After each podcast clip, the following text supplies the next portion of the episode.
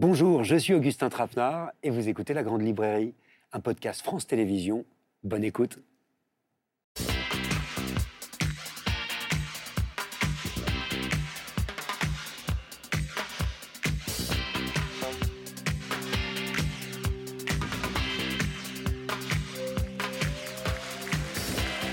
Bonsoir, bienvenue dans la Grande Librairie au Festival de Cannes sur le plateau de France Télévisions pour une heure et demie d'écran et d'écrit. Mes invités ce soir pour parler notamment du travail de l'adaptation d'un livre au cinéma, Valérie Donzelli et Audrey Diwan, qui proposent leur version du roman d'Éric Reinhardt, L'amour et les forêts, avec Virginie Efira notamment, présenté hier au Festival de Cannes et aujourd'hui dans toutes les salles de France et de Navarre, mais aussi Martin Bourboulon, le réalisateur des Trois Mousquetaires, qui a été un grand succès cette année et qui sera accompagné d'Éric Orsena, qui connaît sur le bout des doigts son Alexandre Dumas. Ça s'annonce passionnant, mais dans un premier temps, un événement. Huit ans que cet écrivain n'avait pas accordé d'entretien à la télévision depuis la parution de Soumission. Ce sera dans la grande librairie pour s'expliquer, pour clarifier certains points, pour s'excuser aussi. Michel Houellebecq fait paraître aujourd'hui un récit autobiographique intitulé Quelques mois dans ma vie, qui revient sur une année pour le moins problématique, faite moins de littérature que d'affaires et de polémiques. Une menace de plainte contre lui par la Grande Mosquée de Paris pour incitation à la haine suite à ses propos dans un hors-série de la revue Front Populaire avec Michel Onfray. Accusation, on le verra, qui remonte à plus loin et sur lesquelles il s'expliquera. L'apparition euh, d'une enquête sur ses liens avec l'extrême droite également, qui là aussi font l'objet d'un questionnement depuis longtemps, depuis l'apparition en réalité il y a plus de 20 ans du livre de Daniel Lindenberg sur les nouveaux réactionnaires. Et enfin, sa participation cette année à un court métrage pornographique d'un collectif d'artistes néerlandais qu'il a tenté d'empêcher et dont il a obtenu en appel la semaine dernière à Amsterdam un droit de regard avant une éventuelle diffusion. Il se lit dans ce texte très sombre qui s'appelle Quelques mois dans ma vie, qui pose beaucoup de questions aussi, et qui est une interrogation sur le mal, sur le sexe et sur la beauté. Michel Houellebecq dans la grande librairie. Regardez.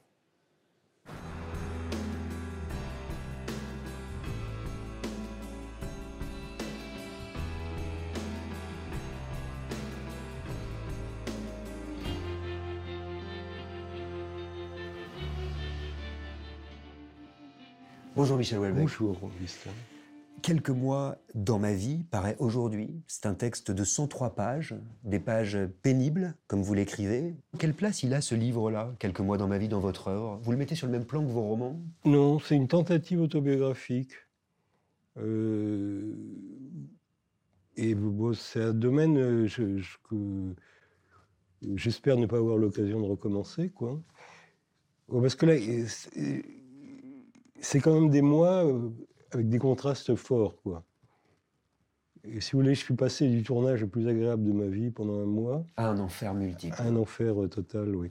Alors vous revenez dans ce texte euh, longuement sur cette sombre affaire de film pornographique auquel vous avez participé, cette vidéo qui s'appelle Kirak 27 du collectif Kirak et du vidéaste néerlandais Stéphane Rutenbeck que vous avez essayé de faire interdire parce que votre anonymat n'a pas été préservé, ce qui dit de vous était prévu dans le contrat. Euh, oui, pas vraiment faire interdire, ça n'a jamais été. Euh, vous vouliez quoi? Est ce que j'ai obtenu là? C'est-à-dire? Avoir un contrôle, oui. Un droit de regard avant diffusion Oui. Avec le recul, qu'est-ce qui s'est passé en fait? Qu'est-ce que c'est que cette histoire? Il faut vraiment raconter parce que c'est complètement raconté dans le livre. quoi. Euh, d'abord, il y a un petit tournage à Paris, pas très satisfaisant en fait. Il y a eu proposition d'autres tournages à Amsterdam. Alors, je un peu pour le plaisir de Amsterdam. Hein. À vous entendre, c'est pas vraiment de votre faute, en fait, cette histoire. Bah, euh, ma faute. euh, non, ma faute, c'est le contrat. C'est ça l'erreur. De ne pas avoir lu avec suffisamment d'attention le contrat. hein. En particulier, de ne pas avoir lu une petite clause qui, qui en faisait un contrat à effet rétroactif, en fait. C'est-à-dire ce qui avait été tourné, une seule chose, en fait, avant le contrat, avant la signature, pouvait être utilisé. Et ça, je, je, je, pensais même pas que c'était possible, quoi. Ah, vous le dites, hein. j'avais atteint, à titre personnel, la quasi-perfection de la connerie. Oui, quand même. C'est, je crois que c'est ce que j'ai fait de plus con dans ma vie. J'ai réfléchi, euh, j'ai, fait des trucs cons, hein. j'ai déjà signé des trucs sans le lire. Par exemple, ça m'est arrivé de, de prendre un artisan sans avoir discuté au départ du prix. Des choses comme ça. Enfin, mais là, j'avais jamais fait rien, rien d'aussi con. Et je veux dire, ma, grande, le moment le plus difficile pour moi, c'est quand j'ai dû avouer à mon agent que ce que j'avais fait, quoi, ce que j'avais signé. Se peut-il que vous soyez un peu perdu, au fond? Euh, mais je, je suis pas, j'étais pas très attentif. Hein.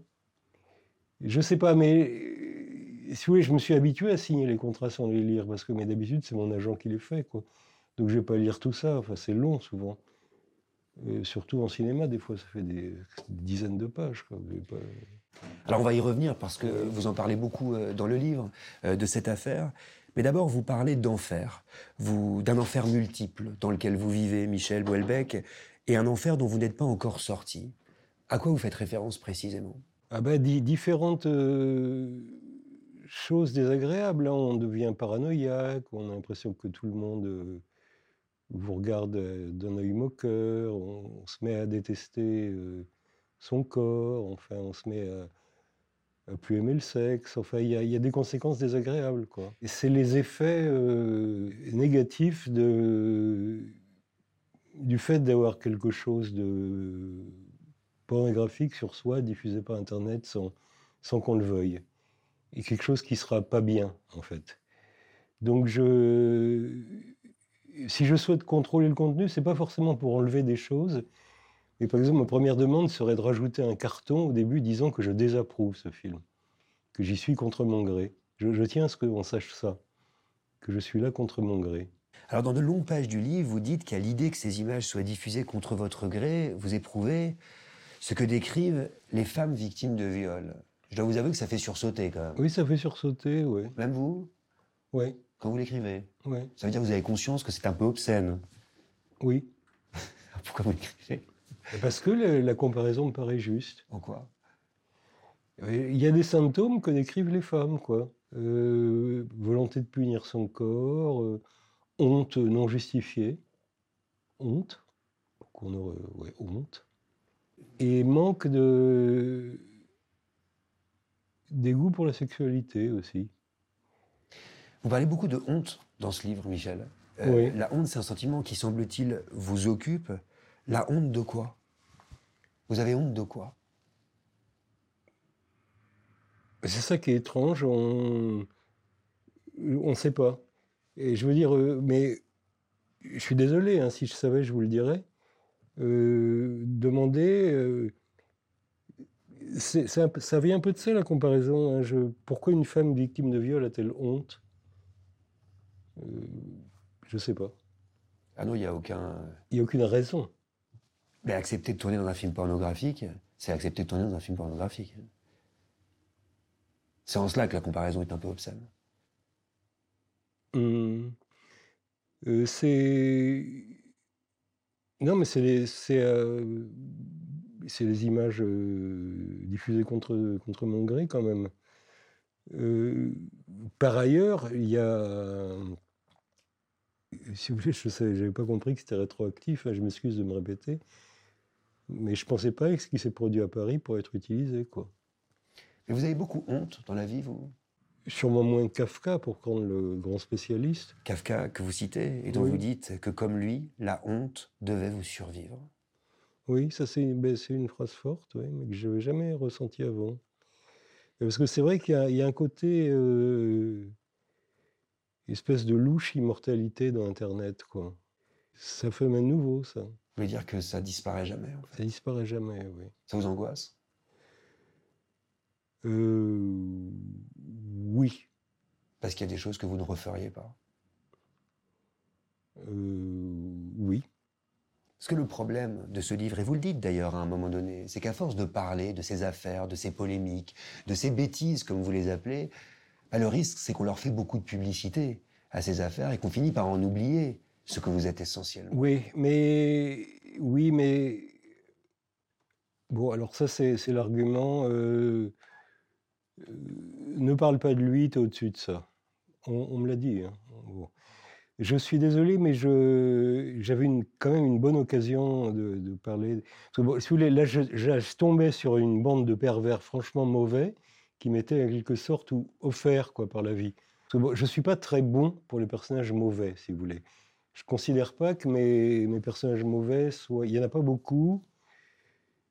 D'abord, il y en a pas beaucoup. Alors que, si vous voulez, je suis beaucoup moins bon que, je sais pas, bon, euh, par exemple, Emmanuel Carrère. Quoi.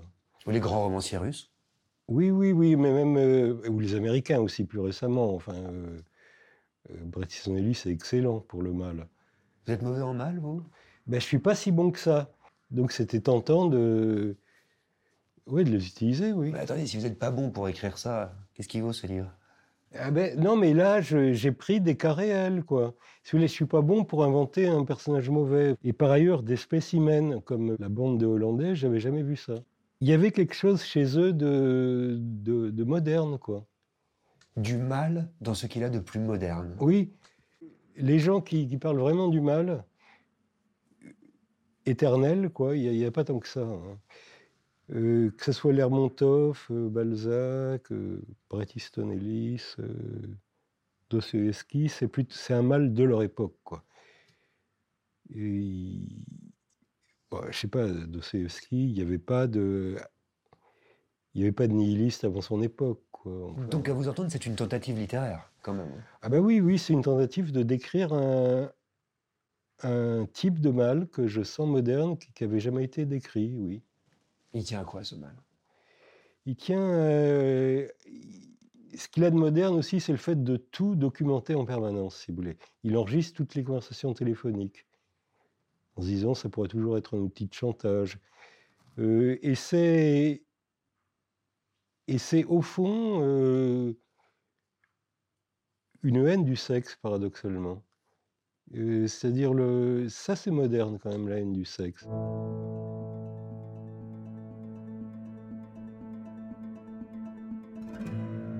En ouverture du livre, vous revenez sur cette polémique Euh, qui est liée à votre entretien avec Michel Onfray dans le hors-série de la revue Front Populaire en novembre 2022. Oui, ben, c'est un, un moment important dans ma vie, mais là, c'est une histoire qui se termine bien, contrairement à l'autre. Alors on va préciser, vous aviez tenu des propos sur les musulmans qui vous avaient valu une menace de plainte de la Grande Mosquée de C'est Paris. ça.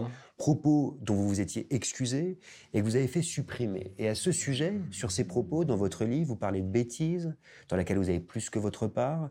Vous dites même que des passages incriminés relèvent de la stupidité Oui. et que votre texte est idiot. Le premier en particulier, euh, le, le premier, le, le plus court, il est idiot. Donc j'ai beaucoup détaillé. Celui qui fait référence au fait que les musulmans devraient partir. Euh, oui, enfin non, c'est surtout qu'il fait, un lien entre, euh, entre délinquance et islam. Bon là, il faut, faut que je m'explique un peu. Enfin, ben, je le fais dans le livre, remarquez, mais ça fait rien. Je, tant pis, je vais me répéter. Si vous voulez, je ne crois pas euh, que l'islam rende délinquant. Je dirais même au contraire. Je pense qu'aucune religion ne favorise le développement d'un comportement délinquant. Mais ce qui se passe, c'est que les gens se sont, les gens non musulmans donc, sont habitués à, au fait que dans les quartiers où il y a beaucoup de musulmans radicaux, il y a aussi beaucoup de délinquants. Et vous l'écrivez, le problème, ce n'est pas l'islam, c'est la C'est délinquance. la délinquance, oui. Parce que bon, la, la violence euh, dans les banlieues, la délinquance dans les banlieues, euh, je l'entends parler depuis 40 ans à peu près. Et à l'époque, on traitait le sujet sans jamais parler de l'islam, quoi. Ce sont deux sujets qui n'ont rien à voir, en fait. Donc le problème n'est pas l'islam. Le problème n'est pas l'islam, c'est la délinquance. Et effectivement, la... il y a un problème avec la justice, oui. Alors, vous parlez quand même, euh, Michel Houellebecq, d'un passif avec l'islam. Oui, dont c'est vous vrai. dites qu'il s'agit de chamaillerie. Alors à vous lire, d'ailleurs le mot chamaillerie est intéressant, il s'agirait presque d'un malentendu. Mais d'un malentendu qui dure quand même depuis 20 ans. Euh, oui, oui, oui, oui, oui. Le, bon, le premier. La première affaire, c'est de ma faute et celle de Pierre Assouline, euh, conjointement. Donc c'était un an après la publication de Plateforme, Oui, un entretien dans Lire, oui. Où là, effectivement, il y a des passages euh, stupides, en fait. que vous n'aviez pas relu. Ah, j'ai pas lu du tout. Euh, non, sinon, là, j'ai pas lu, j'ai même pas pensé. à- C'est quand même malheureux. Ça, c'est assez malheureux. Bon, c'était ce qu'on appelle des propos islamophobes, indiscutablement. Euh, par contre, euh, être accusé pour provocation à la haine raciale, ça j'avais mal pris parce que c'est quand même pas, et c'est quand même évident que l'islam n'est pas une race, quoi. Sur ce sujet, qu'est-ce que vous attendez avec ce livre Quelques mois dans ma vie? Un pardon? Le mot apparaît. D'abord, il y a le fait que j'avais promis au recteur de la Grande Mosquée de Paris que ça, serait dans un livre. Parce que comme beaucoup de, gens qui sont des, gens de foi, il accorde plus de valeur au livre qu'à un entretien ou même dans un journal. Quoi. Donc j'ai promis que ce serait dans un livre. Et donc, euh, voilà, je voulais tenir cette promesse. Mais attendez-vous qu'on vous pardonne euh, Oui. Qu'est-ce que c'est, Michel Houellebecq, cette extrême droite littéraire dont parle le journaliste François Croux Pour qu'on comprenne bien, parce que c'est une extrême droite, dit-il, qui ne dit pas son nom. Quel lien est-ce que vous entretenez avec l'extrême droite? C'est une collusion dont on vous accuse depuis longtemps. Euh, ben, d'abord, je... Si vous voulez, d'abord, je n'ai jamais été persuadé d'être de droite. Déjà au départ, sans même être d'extrême droite. Ça, c'est un scoop. Hein. Oui, euh, oui c'est un scoop. Euh, par contre, euh, j'ai aucun problème avec l'appellation populiste. Je suis populiste. À quel point? C'est-à-dire, je pense que le... être contre le populisme, c'est être contre la démocratie quelque part. Hein. Si la, population se prononce massivement dans... pour quelque chose, euh, refuser d'écouter son point de vue et de dire c'est la population, ils, n'y connaissent rien, ils ont tort, c'est ne pas être démocrate. Donc je suis, euh, comme les populistes, je suis pour le référendum, l'initiative euh, populaire, enfin. Donc je me reconnais assez bien dans le populisme. Vous écrivez, et c'est intéressant, je ne crois pas aux idées, je crois aux gens. Oui, c'est vrai. Alors précisément, en qui vous croyez? Eh bien, il y a des gens bien, et d'autres qui ne le sont pas, si vous voulez. Euh, bon, je suis en désaccord sur beaucoup de points, enfin, je ne suis pas sur tant de points que ça d'ailleurs, mais essentiellement sur l'Europe avec Bernard-Henri Lévy. Et Bernard-Henri Lévy est un type bien, loyal. Et à quoi on reconnaît quelqu'un de bien? Ah ben, on le reconnaît à ses actes. Hein. Euh, je veux dire, euh, bon, j'ai quand même une, une petite intuition au départ, mais elle n'est pas infaillible. Je peux me tromper sur les gens, ça m'est arrivé. Pensez à qui? Je ne dirais pas. C'est aussi un règlement de compte, ce livre, en affublant vos ennemis euh, de noms euh, d'oiseaux, euh, le cafard, la vipère, la truie, la dinde, la vachasse, en parlant des journalistes éditorialistes que vous n'aimez pas de porc. attendez, porc, non, il y a salaud dans le cas des Duplenel. Alors il y a porc aussi. Porc, c'est qui? J'ai un trou là. Ah, retrouver. Ben, non, porc. Ah oui, les, les, comme ils se comportent comme des malotrus et des porcs, oui. Ah oui, comme des malotrus et des porcs. Ouais, ça, c'est des gens que je connais pas bien. Je connais pas leur nom, mais des fois, ça m'a agacé que des, gens me filment sans m'avoir demandé. On me dit on filme, quoi. Et je trouve qu'on ne devrait pas procéder comme ça. Euh, bon, euh, dans le cas du Hollandais, c'est pire parce que non seulement il filme, son, il filme tout le temps sans demander. Le réalisateur. Euh, oui, mais des fois, parfois, il filme sans, sans dire qu'il filme, à l'insu des gens.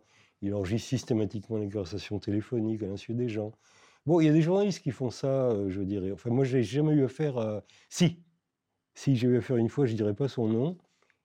Euh, une fille qui, qui avait déclenché son iPhone sans me dire. Euh, pour m'enregistrer sans me dire je vous enregistre quoi. Mais c'était chez moi, j'ai foutu le truc dans le vide ordure et voilà. Il n'y a plus des vides ordures maintenant. Et il y en avait un, il y en a, il y en a encore dans les tours. C'est interdit. Ah non non non. C'est non, il faut non, alors là je connais bien le sujet. Bon là ça nous entraîne trop loin. Mais... Non, mais c'est intéressant. Il paraît pour des raisons d'hygiène, c'est interdit. Non non non, c'est pas interdit. Il faut il faut que le syndic euh, le syndic peut maintenir le vide ordure. Vous avez un vide ordure vous? Euh, là, euh, oui. Et vous mettez quoi dedans? Eh ben, je, suis un citoyen. Ben, je, je, mets tout dans des sacs plastiques euh, poubelles fermées, et c'est bon. Alors effectivement, il n'y a pas de tri sélectif. Bon, ben voilà, c'est la vie, quoi.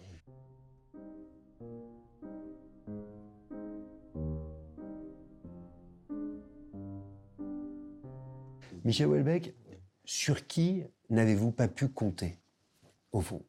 Euh, écoutez, si je dis pas leur nom, c'est parce que je veux pas les accabler. Donc je veux pas le. C'est-à-dire que vous en dites dans le livre. Hein. Michel Onfray, par exemple. Ah oui, bah, ah oui Michel Onfray. Je vous ne mâchez pas vos mots. Non, je mâche pas mes mots. Parce que je, je considère qu'il a, qu'il a mal agi en s'opposant à la publication de, de ce texte modifié. Euh, Le texte de Front Populaire, en l'occurrence, que vous avez fait corriger. Il s'opposer à la rectification. Vous l'avez vécu comme une trahison? Euh, Oui. On vous a beaucoup trahi? Euh, Ça m'est arrivé, ouais, oui, ça m'est arrivé dans ma vie, oui. À la lecture de ce texte, on vous sent quand même très seul. Ben, oui, enfin, il y, a des, y a des présences positives quand même. À part Bernard-Henri Lévy, il y a Gérard Depardieu. Bon, Gérard Depardieu, ça vaut trois personnes. Gérard, Gérard Depardieu qui vous dit cette phrase La littérature gagne toujours à la fin. Oui. Euh, oui, il a, il a, cette conviction. Et vous? Euh, Moi aussi, au fond. Hein. Mais disons, c'est l'idée d'être à la fin qui me, qui, qui m'inspire certaines réserves. Quoi. Vous écrivez On ne peut pas dire que la lecture ni l'écriture fassent vraiment partie de la vie. Elle lui offre plutôt une alternative. Oui. Quelle alternative? Eh bien, quand. Bah, je sais pas, il y a des cas où c'est évident. Mais par exemple, quand.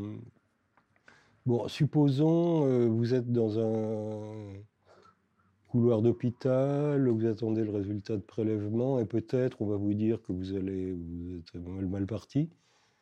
Bon, la situation est angoissante, quoi il y a une solution, c'est de lire un livre, quoi. Donc c'est une alternative à, une, un moment de vie qui est désagréable. Vous le faites, ça, vous? Oui, et ça marche. Vous lisez quoi dans ce cas-là? Euh, ben, Alors, euh, ben, un roman. La philosophie, ça marche pas, la poésie non plus, un roman. Mais si vous voulez, ben, c'est ben, rapporté par Alexandre Dumas et c'est tout à fait vrai les, gens qui attendaient pour se faire exécuter sous la Révolution, souvent lisaient. Et si vous deviez vous faire exécuter? Je pense que je lirais, oui. Et vous liriez quoi?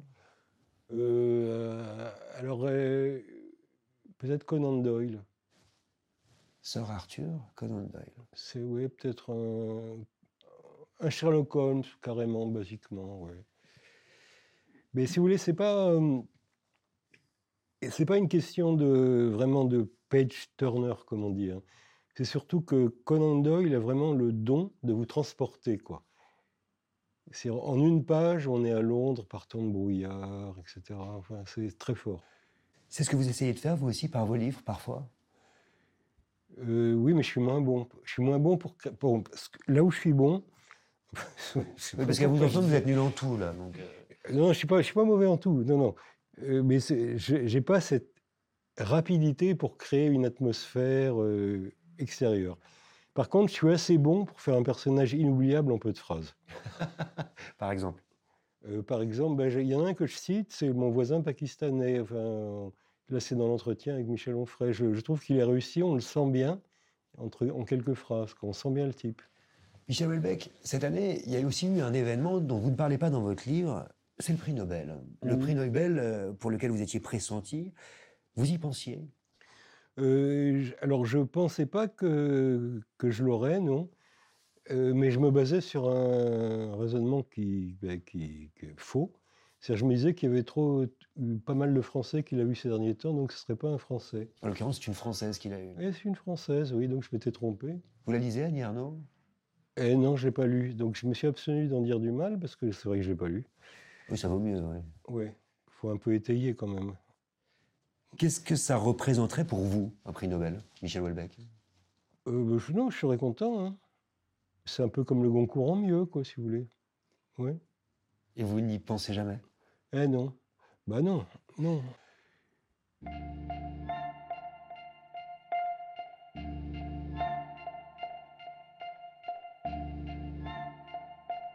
C'est un sujet, la pornographie, sur lequel vous réfléchissez beaucoup dans ce livre, sur lequel vous avez beaucoup écrit. C'est ce qu'il y a de plus dur à écrire, une scène pornographique. On le dit souvent. Euh, c'est pas facile.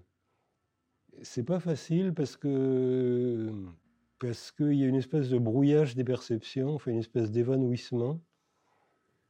Et euh, oui, c'est pas facile. Vous en avez lu des très mauvaises, vous? Euh, Oui. Où Oh, écoute, euh, je veux dire, j'ai déjà suffisamment d'ennemis comme ça. Vous avez des amis, vous avez des amis qui écrivent aussi, et, notamment des scènes érotiques. donc, je dirais que Philippe Dian est très bon. Se peut-il que dans ce texte-là, quelques mois dans ma vie, il y ait des scènes écrites comme des scènes pornographiques? Euh, Oui, et la description de la soumission immobile qui est assez pornographique. C'est la plus longue. Quoi. Vous savez qu'on va les reprendre, ces scènes-là, qu'on va les commenter, qu'on va les diffuser, qu'on va les citer. Ça vous inquiète? Ah, pas du tout. Je trouve que c'est un excellent conseil sexuel que je donne. Euh, non, non, non, au contraire, je, tiens à ce que ça soit commenté et, répandu. Qu'on vous juge, Michel Houellebecq, moralement? Vous vous fichez?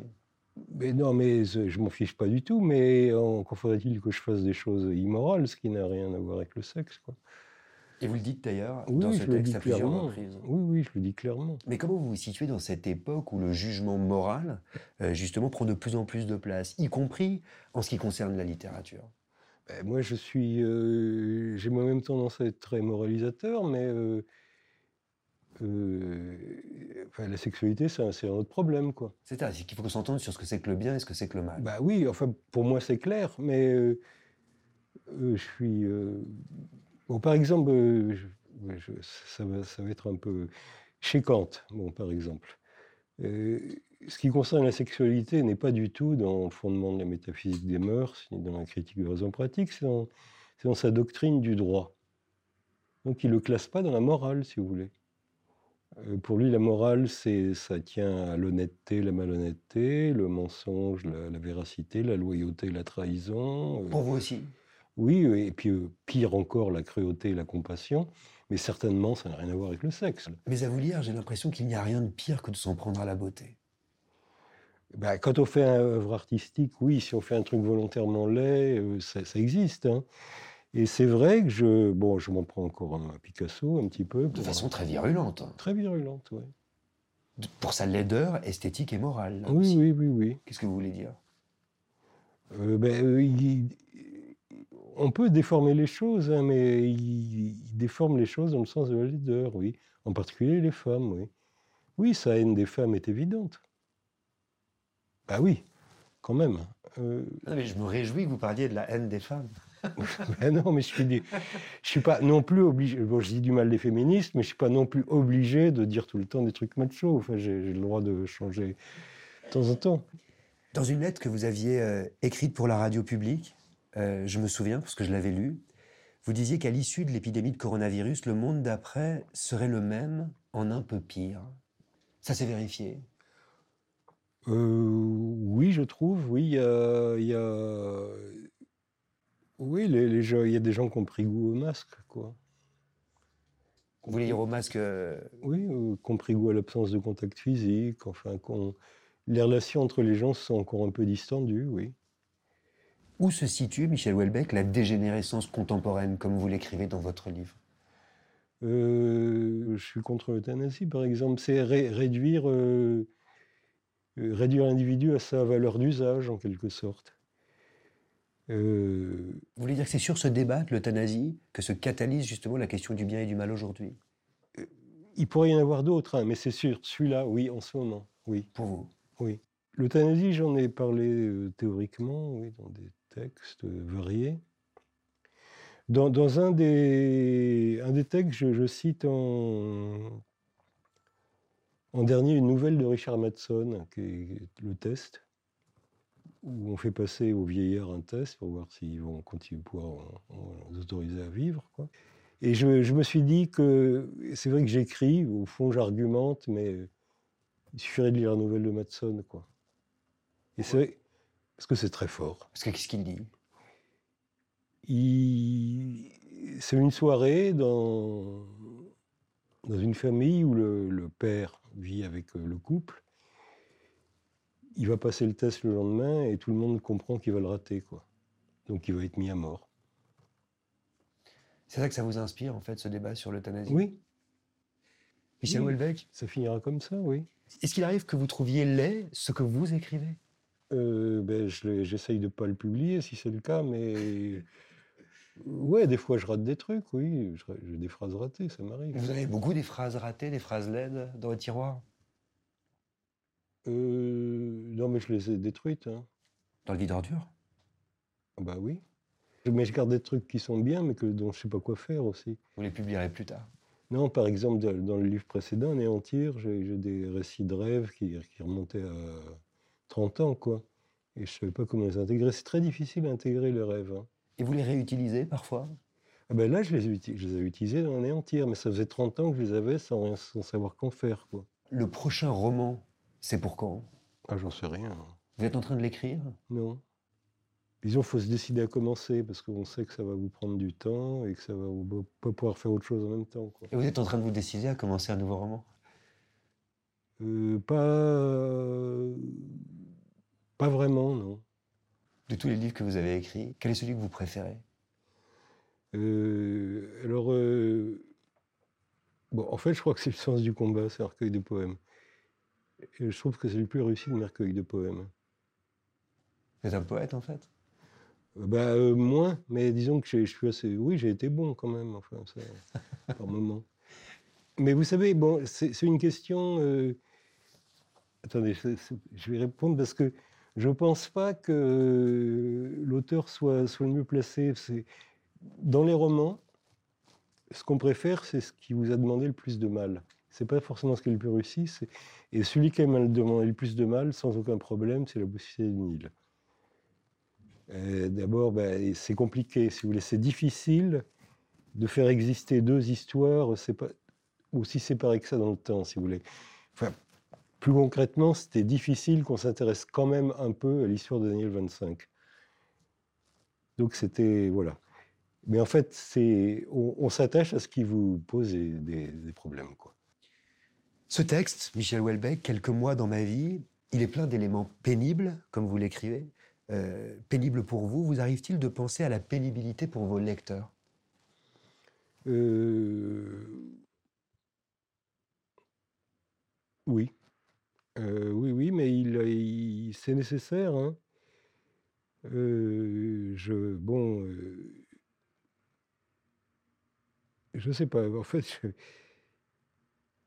un de mes livres préférés, c'est Le démon de Selby Junior. C'est un livre pénible grand livre sur l'obsession. C'est encore plus, encore plus pénible à lire qu'American Psycho, en fait. De Bret Easton Ellis Oui. Eh c'est des livres pénibles mais nécessaires. Qu'est-ce que vous voulez la, la, littérature est là pour parler de tout, y compris des choses pénibles. En particulier des choses pénibles? Non, pas en particulier, de tout. De tout. La Grande Librairie ce soir sur le plateau de France Télévisions au Festival de Cannes et en public. L'occasion maintenant d'une discussion sur l'adaptation de l'écrit à l'écran avec un plateau alléchant. Je vous prie de bien vouloir accueillir comme il se doit le romancier Eric Reinhardt qui publiait il y a 9 ans un roman intitulé L'amour et les forêts, prix du roman France Télévisions à l'époque notamment. Bonsoir Eric, merci d'être avec nous. C'est l'histoire d'une femme prisonnière dans son propre foyer, victime de violences conjugales sous l'emprise de son mari. Mais jusqu'où C'est l'une des questions que vous posez. Valérie Donzelli, cinéaste, qui a adapté ce roman en un film magnifique présenté hier soir à Cannes, Cannes première, et en salle aujourd'hui. Bonsoir euh, Valérie, merci d'être là. Valérie Donzelli à qui l'on doit notamment La guerre est déclarée, Notre-Dame ou encore La Reine des Pommes et qui s'est entourée pour écrire cette adaptation d'Audrey Diwan, scénariste mais aussi cinéaste. On se souvient notamment de son adaptation du roman d'Annie Ernaux, L'événement Lion d'Or au Festival de Venise. Audrey Diwan, bonsoir. bonsoir. Audrey qui est également, euh, vous le savez, présidente du jury cette année à Cannes de la Semaine de la Critique. Mais c'est pas tout. Eric Orsena, écrivain, membre de l'Académie française, qui est passionné de cinéma et qui a aussi un péché mignon. Un péché mignon qui s'appelle Alexandre Dumas. Vous me voyez peut-être venir. Bonjour, bonsoir plutôt, Eric Orsena. Merci d'être là. En avril dernier, vous l'avez compris, sortait l'adaptation d'un classique de Dumas avec François Civil, Vincent Cassel, Pio Marmaille, Romain Duris ou Eva Green. Ce classique, c'est Les Trois Mousquetaires, un film en deux parties. On attend le second volet Milady pour la fin de l'année. Le réalisateur Martin Bourboulon, qui les a signés, nous rejoint également sur ce plateau. Il est là. Bonsoir. Bonsoir, Martin. Merci euh, d'être avec nous. Quelle joie euh, de vous recevoir tous les cinq ce soir euh, ici à Cannes en public sur le plateau de France Télévisions. Un mot peut-être pour commencer tous les cinq sur le défi que représente que ça représente d'adapter un livre à l'écran. Audrey Diwan, je me tourne vers vous. Audrey Diwan qui en a presque fait une signature. On se souvient de son écriture, de l'adaptation du roman de Laurent Binet à Chachachach. On se souvient évidemment de l'événement. J'en ai parlé adapté d'Annie Ernaux. Emmanuel, euh, le film et aussi le livre érotique est en préparation, et puis il y a L'amour et les forêts. Quel défi est-ce que ça représente à chaque fois, Audrey?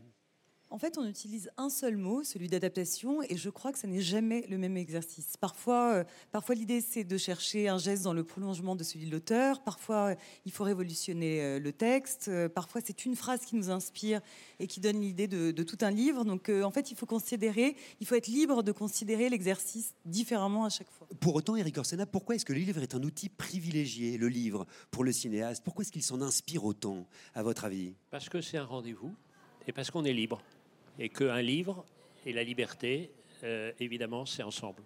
Il suffit d'une lettre et on passe de livre à libre. Valérie Donzelli, ah bah ouais. Eric Orsena, Valérie Donzelli, euh, avant de rentrer en détail peut-être dans votre adaptation euh, du livre d'Eric Reinhardt, ici présent, L'amour et les forêts, de façon plus générale, qu'est-ce que la cinéaste que vous êtes puisée dans la littérature? Parce que vous êtes une lectrice aussi.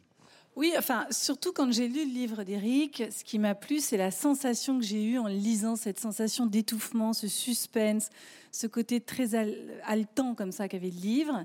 Et, euh, et j'y ai vu tout de suite un potentiel cinématographique pour faire un grand film d'angoisse une sorte de thriller. Et voilà, c'est ça qui m'a plu quand j'ai lu le livre. Et j'ai voulu euh, m'atteler à ça, à reproduire la sensation que j'ai eue en lisant le livre, en créant mon film. Mais ça arrive souvent quand vous lisez comme ça, que ça vous inspire un film, que ça vous inspire un oui, scénario Il y, a quelques, il y a quelques livres comme ça qui peuvent inspirer, bien sûr. Ça veut dire que vous êtes toujours à l'affût en tant que lectrice? Oui, enfin, je suis toujours à l'affût de toute façon pour faire un film. Martin Bourboulon, vous dont la carrière a commencé en tant qu'assistant metteur en scène, justement euh, pour des films comme Les Rivières pourpres, adaptation euh, du livre de Jean-Christophe Ranger, qui était récemment ici sur ce plateau. Quel objet cinématographique? Est-ce que c'est un livre euh, pour vous, justement? Je trouve, comme disait euh, Audrey, qu'il y, a mille manières d'adapter un livre, et je trouve que c'est souvent une manière très forte euh, et, très riche. Et le grand défi dont vous parliez au début, je trouve à titre très personnel, c'est de réussir, surtout quand on se lance dans l'adaptation d'un Trois Mousquetaires, par exemple, qui est si connu, d'en faire une version assez personnelle malgré tout, d'essayer de, trouver un sens et, euh, à sa vision et d'essayer que ça soit à la fois très subjectif, mais que ça puisse être reçu par le plus grand nombre. C'est, je trouve, le défi important d'une adaptation, surtout ce que j'ai traversé là avec ce film. Alors, pour Alexandre Dumas, on est tous d'accord, on prenait pas beaucoup de risques. Martin Bourgoin n'est pas là pour le voir, mais on parle rarement de l'écrivain, du romancier qui peut voir son livre adapté effectivement sur grand écran. Eric Reinhardt, euh, je me tourne vers vous. C'est la première fois qu'un de vos romans est adapté euh, au cinéma? Oui, c'est la première fois. Comment vous l'avez pris? Alors, vous, parlez de la proposition qui m'a été faite. C'est le moment de tout dire. La proposition indécente. Ou le, du film? Non, j'ai adoré le film, mais vraiment, j'ai absolument aucune réserve. C'est un film qui m'a bouleversé. Euh, le fait que Valérie veuille l'adapter, ça c'est quelque chose qui m'a fait immensément plaisir. Elle m'avait envoyé un SMS pendant la lecture du, du roman, me disant qu'elle avait hâte de rentrer à son hôtel chaque soir parce qu'elle était sur le tournage de Marguerite et Julien pour retrouver mon livre et ses personnages. Et pour un écrivain, c'est vraiment un, très beau euh, compliment. On se connaissait parce qu'on avait été juré dans un festival de, cinéma en 2010. Voilà, donc on se croisait comme ça de loin en loin. Donc par SMS, comme ça, vous avez accepté tout de suite Non, et donc les droits n'étaient pas libres. Et donc. pourquoi elle ne m'envoie pas de SMS Non, mais par SMS, je disais que j'aimais le livre, en fait. Ah, franchement, moi, je regarde sans arrêt. Là, les droits n'étaient pas parce que Martin Bourboulon les avait achetés contre tout Et donc, ça a germé de, cette façon-là le désir qu'un livre, enfin qu'un film puisse naître de cet engouement de Valérie pour mon roman et, et, de, et de, la passion que j'avais moi pour le cinéma de, de Valérie parce que j'adore son, cinéma. Et donc, dès que les droits ont été euh, libérés, Valérie m'a dit écoute, je vais adapter ton. Mais est-ce que vous vous étiez posé, vous, la question de l'adaptabilité de ce livre au cinéma? Alors pas, pas pendant euh, l'écriture, mais comme il y a pas mal de cinéastes et de producteurs euh, qui ont tourné autour du livre lors de sa sortie, c'est la raison pour laquelle les droits étaient, étaient pris. C'est le plus grand défi d'ailleurs. Ça commence par réussir à avoir les droits d'ailleurs pour, euh, pour une adaptation. En fait, à ce moment-là, en effet, je m'étais demandé comment, comment ça pouvait devenir un film. Il y avait en fait trois questions principales qui se posaient, cruciales, et donc elles ont dû affronter, et que je m'estimais pas capable d'affronter moi, puisque j'étais l'auteur du livre, c'est qu'est-ce qu'on fait du personnage de l'écrivain? Est-ce qu'on le garde euh, ou pas? Est-ce que le qui consiste à savoir si on va garder Eric Reinhardt ou pas quand même. Vous voyez les écrivains comme ils sont, ils sont pires que les acteurs en fait. L'ego, l'ego. Qu'est-ce qu'on fait de, de, du dénouement? Est-ce qu'on choisit pour le film un dénouement aussi euh, dur euh, que celui du, livre, la question peut se poser parce que ça peut être euh, comme compliqué. Euh, et ça peut ressembler à un service funèbre, un, un- un film comme ça qui, qui se déroule pour aboutir au décès de son personnage principal. Et Mais oui, alors racontons pas la fin du film. Ah oui, oui. Non, Non, Non, mais donc, je ne dévoile, donc je ne dévoile pas. Et une troisième question. C'était celle, c'était celle de la sœur jumelle. Voilà. Et donc, en fait, quand Audrey et Valérie m'ont demandé si je souhaitais participer à l'adaptation euh, du, livre et participer à l'écriture du scénario, je leur ai dit que je ne le souhaitais pas, que je leur faisais confiance, que je, elles devaient se sentir entièrement libres, qu'elles devaient s'emparer du livre. On va y revenir évidemment, hein, euh, mais d'abord peut-être toujours sur l'adaptation. Est-ce qu'il y a des livres plus adaptables que d'autres? C'est une question que je me suis posée. Euh, je, pense qu'en fait, il n'y a pas de livre inadaptable, mais il y a le ressenti euh, d'un auteur-réalisateur, une idée. Voilà, il y a une grande idée, il y a un endroit où, la pensée de l'écrivain et le désir du réalisateur vont se rencontrer. Parfois, c'est très étonnant. Parfois, ça ne se noue pas du tout à l'endroit, euh, à mon avis, que l'écrivain aurait pu présupposer. Et, je pense qu'il y a cet endroit de liberté absolue. Et, Valérie, quand elle- elle parlait de l'amour et les forêts, elle est arrivée. et il y avait deux choses qui étaient fondamentales pour elle. Euh, tu disais les sœurs. euh, Oui, les sœurs, et puis faire un, un film qui finisse euh, vers de la lumière, en fait. Parce que moi, je suis une idéaliste et je suis quelqu'un qui, voilà, qui croit en la vie et en la beauté des choses qui, se, qui peuvent se résoudre de façon lumineuse et belle. Et j'avais vraiment envie de raconter le parcours de cette femme qui n'a pas la même issue que dans le livre d'Éric. Et de pas en faire un enjeu morbide, en fait, de savoir est-ce qu'elle va mourir ou pas. La question est réglée dès le début, puisque c'est son histoire qu'on écoute. C'est- dans le titre même, parce que dans la forêt, il y a de la lumière. Exactement. Et il y a aussi des ténèbres, mais il y a aussi de la bien sûr lumière. que oui, mais il y a aussi de la lumière. Ce qui que- me frappe, c'est l'expression les droits. Avoir le droit. Vous savez, une chanson comme ça, avoir le droit, avoir le droit. Et donc, comme ça, avoir. Vous voulez dire qui a le droit est-ce- que qui a le droit Patrick Gruel. Mais bien sûr, quoi Qui a le droit? Bah, Tout le monde a le droit. Qui a le droit et de alors, faire et alors, oui, et c'est assez amusant de voir que il y a, euh, vous savez, on peut avoir des amis, ils disent, ils vont pas ensemble. Vous savez, et c'est souvent comme ça, quoi. Eh ben, euh, le, le- le réalisateur, euh, a priori, c'est Alors- pas, c'est pas un livre qu'on peut adapter. Eh ben, si, justement. Mais, Et ça, c'est des amours qui surprennent. mais vous faites surgir une question, à, à mon sens, euh, intéressante. euh, Merci. Eric Orsena, une fois n'est pas coutume. Eh oui, merci. qui est, qui est celle en fait de, de l'importance de la validation de l'écrivain justement. Audrey Diwan, par exemple, vous qui avez adapté Annie Ernaux, vous vous êtes beaucoup parlé pendant votre adaptation de l'événement. Oui, euh, je lui ai posé beaucoup de questions, mais pour moi, c'était important à deux endroits. C'est que c'était à la fois son livre et puis un, un- un moment de sa vie, un, un morceau de son histoire. Et, euh, et je veux dire que son regard sur le film euh, comptait beaucoup pour moi et j'ai eu très peur le jour où je lui ai montré le film. Eric Reinhardt, vous avez eu peur, vous, ou plutôt vous, Valérie Donzelli, est-ce que vous avez eu peur quand vous l'avez montré à Eric Reinhardt, le film? Euh, oui, j'avais un petit peu le trac, c'est normal, mais euh, j'étais confiante quand même parce que Eric m'avait justement dit que je pouvais euh, être libre avec cette adaptation. Il a été, il a fait preuve d'une grande générosité et je crois que c'est par cette générosité qu'on a pu s'emparer comme ça euh, du livre et le concasser, comme dit Eric, pour euh, prendre les choses qui m'intéressaient. Et c'est vrai que ce qui m'intéressait dans le livre, c'était l'histoire d'une parole qui se libère et de quelqu'un qui est capable de la recevoir. Donc là, dans mon film, c'est pas un écrivain, c'est une autre personne. Je ne dirai pas qui pour ne pas spolier, parce que le film est une sorte de, de thriller comme ça où on ne sait pas tout depuis le début. Et, euh, et donc euh, voilà, j'ai pris cette liberté-là. Et ensuite, les jumelles, ça m'intéressait comme un reflet d'elles-mêmes. Et je voulais que ce soit Virginie et Fira qui jouent les, sœurs jumelles. Voilà. Alors il faut raconter, euh, peut-être, revenir en quelques mots sur ce livre d'Eric Reinhardt, L'amour et les forêts, c'est l'histoire d'une femme. Et, une histoire qui pourrait bien être vraie. Vous écrivez, Eric Reinhardt, que vous la rencontrez, elle est agrégée de lettres, prof de français dans un lycée. Vous l'appelez Bénédicte Ombre d'Anne, c'est important, parce que Valérie Donzelli et Audrey Diwan ont changé le nom.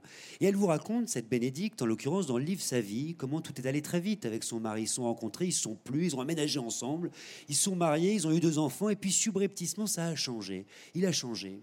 Et elle, elle est devenue de plus en plus prisonnière de son foyer. Petit à petit, ça n'a plus rien d'un conte de fées. Elle est sous l'emprise de son mari, victime de harcèlement conjugal. Elle est comme prise au piège. Elle parvient pas à s'échapper, sauf une fois, le temps euh, d'une étreinte avec un homme rencontré sur un site de rencontre, comme ça. D'ailleurs, elle va l'avouer à son mari, et ce sera le début d'une descente aux enfers qu'Eric Reinhardt nous raconte, nous décortique par le menu. Comment est-ce qu'il est né, ce roman Eric Reinhardt faut peut-être revenir là, parce que je crois que la grande librairie a un lien contre toute attente. Tout à fait. Euh, J'ai recueilli plusieurs euh, témoignages euh, de femmes, donc j'avais une, une matière, entre guillemets, si je puis dire, euh, pour un livre.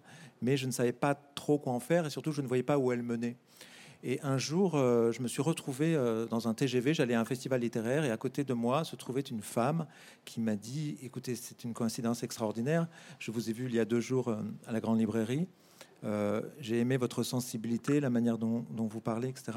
Et je me suis dit, c'est vous qui devez raconter l'histoire de ma sœur. Et qu'est-ce qui vous a interpellé, vous, dans tous ces témoignages, justement, que vous receviez? Et donc, donc la, la, la- la sœur et se trouve était, était morte, euh, s'était laissée euh, dépérir et, et mourir parce qu'elle se trouvait dans une situation comme ça asphyxiante sous l'emprise d'un mari. Et il se trouve que, en fait, en, en- en accolant comme ça un premier témoignage très très fort que j'avais euh, recueilli, j'ai pu euh, bâtir euh, euh, ce roman. Et donc, euh, je vous me suis senti très profondément. à vous, comme ça, en tant qu'homme, en tant qu'écrivain aussi? Les écrivains reçoivent beaucoup de, de lettres de personnes qui leur confient leur histoire euh, pour qu'ils en fassent euh, des livres. C'est euh, assez euh, inexplicable, mystérieux, même, même, même euh, quand on interroge les personnes qui le font, pourquoi elles le font. Et il se trouve qu'en effet, ça m'arrive de recevoir euh, des lettres comme ça. Euh, en l'occurrence, ces lectrices qui m'ont inspiré l'amour et les forêts, quand elles m'ont parlé, je me suis senti très très profondément euh, concerné. Je me suis dit que ça aurait pu euh, m'arriver. J'ai beau être un homme, alors sans doute qu'il y a aussi des hommes qui se retrouvent sous l'emprise euh, de femmes, mais je, n'ai- pas regardé et considéré ces, his- ces histoires avec un, surplomb. Je me suis dit, mais en fait, ça, pourrait m'arriver, ça me, concerne. Et j'ai eu envie, en fait, de, me couler dans leur intimité, dans leur, dans leur peau, dans leurs pensées, dans leur corps, dans leurs sensations, pour faire revivre ces histoires dans, dans ce livre. Vous vous souvenez que vous l'avez lu, d'où vous étiez, Valérie Donzelli, ce livre, justement? Euh, Comment ça s'est passé? Vous étiez en train de lire ce livre? Où est-ce que vous étiez? Ah, J'étais dans mon lit euh, le soir après mes journées de tournage et je lisais ce livre. Je vous dis euh, vraiment euh, avec parcimonie pour en garder chaque soir un petit peu plus parce que j'étais complètement prise dans ce récit. Et, euh, et je me souviens très très bien, oui, c'était en 2014. Vous l'aviez lu, vous? Je l'ai lu un été euh, et je sais- je- j'ai été prise dans les fils du récit et je crois que ça me renvoyait à certains moments de ma vie, à, cer- à certains passages de ma vie. Enfin, je l'ai je l'ai pris de manière très intime. Et à quel moment vous avez fait appel à Audrey Diwan, Valérie Donzelli, justement? Alors beaucoup plus tard, parce qu'Audrey, je l'ai rencontrée en jouant dans son film. Mais vous êtes fou, je jouais d'ailleurs une avocate. Et, euh, et puis on s'est tout de suite très bien entendu. Euh, ça a matché, comme on dit. On s'est comprise. Et puis on avait parlé de ce livre, on est, on est devenus amis. Et puis on, a, on avait évoqué ce livre qu'on avait toutes les deux aimé pour des raisons euh, assez similaires. Et, euh, et à un moment donné, il a été question pour moi de le faire. Et je, je lui ai dit, Audrey, est-ce que tu veux écrire avec moi ce livre? Et puis elle m'a dit oui. C'est là où se pose la question de l'adaptation. Quel est le problème que posait ce livre immédiatement? Pour vous, pour l'adapter, toutes les deux? Et je ne parlerai pas d'un problème, mais, mais il est question d'une histoire.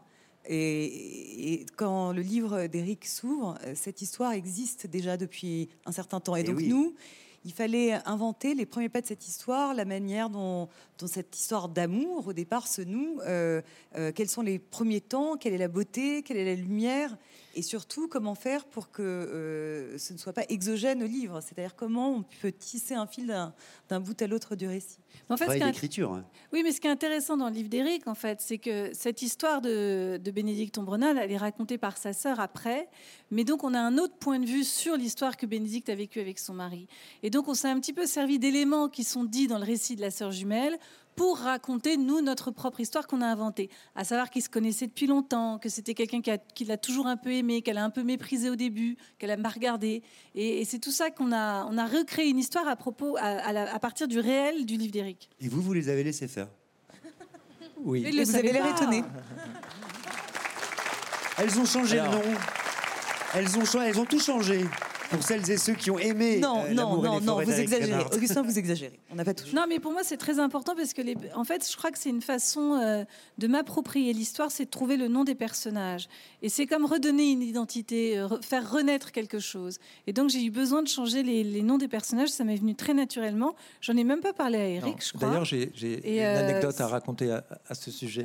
Donc, je leur ai laissé une totale liberté parce que j'ai beaucoup d'estime pour Audrey et Valérie, euh, pour leur intelligence. Elles elles avaient aimé le livre euh, et elles le comprenaient de l'intérieur. Je le savais parce qu'on en avait parlé. Donc il n'y avait aucune raison que je ne les laisse pas faire exactement ce qu'elle voulait faire pour que Valérie puisse faire le film qu'elle rêvait de faire. C'était ça pour moi le plus important, c'était que Valérie puisse faire un, grand film, un bon film. Et la seule façon d'arriver à faire, à créer, c'est de, se sentir euh, libre.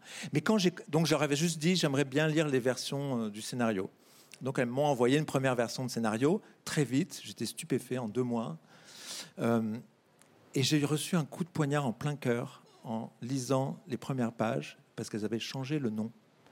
Et en fait, pour tous les lecteurs de ce livre, comme en fait c'est une litanie, Bénédicte Ombrodan, Bénédicte Ombrodan, Bénédicte Ombrodan, dans le livre, en fait, je ne la nomme jamais autrement que Bénédicte Ombrodan. Donc tous les lecteurs qui me parlent de ce livre me parlent de. Certains oublient le titre, ils disent l'amour dans les forêts, tout ça, mais Bénédicte Ombrodan, non. Et je me suis dit, waouh! Mais en même temps, donc c'était douloureux. Mais en même temps, je me suis dit, ça commence très bien. Parce que si elles ont fait ça, si elles ont débaptisé mon héroïne, ça veut dire qu'elles sont allées au bout de l'adaptation et qu'il va y avoir beaucoup de changements, qu'elles savent ce qu'elles font, qu'elles assument. Et donc, en effet, je suis allé au bout de la lecture du scénario et j'ai trouvé ça absolument euh, somptueux, très fort. J'ai pleuré, j'étais emporté par un, un flot d'émotions. Et donc, je leur ai pardonné. Ça veut dire, en fait, débaptiser Bénédicte Ombrodan, c'était se libérer des chaînes de, je sais pas, de la surveillance de l'écrivain. Mais Alors- je crois que c'était une façon de la faire renaître aussi, parce que si elle, savait, elle s'était appelée Bénédicte Ombredan dans mon film, je pense que je n'aurais pas pu la garder en pense. vie. Donc j'avais besoin de la faire renaître. Pour moi, le film devait être lumineux et devait être euh, quelque chose de positif aussi. C'est vraiment euh, un film qui est une réconciliation de quelqu'un avec lui-même. Alors, on va Et puis Blanche et Rose, c'est comme très donzélien. Bénédicte, Ombre- Bénédicte Ombredan, il y a un, petit côté très symboliste, Huysmans, Villédy-Ladan, etc. Blanche et Rose Renard, tout de suite, on est chez Valérie Donzelli.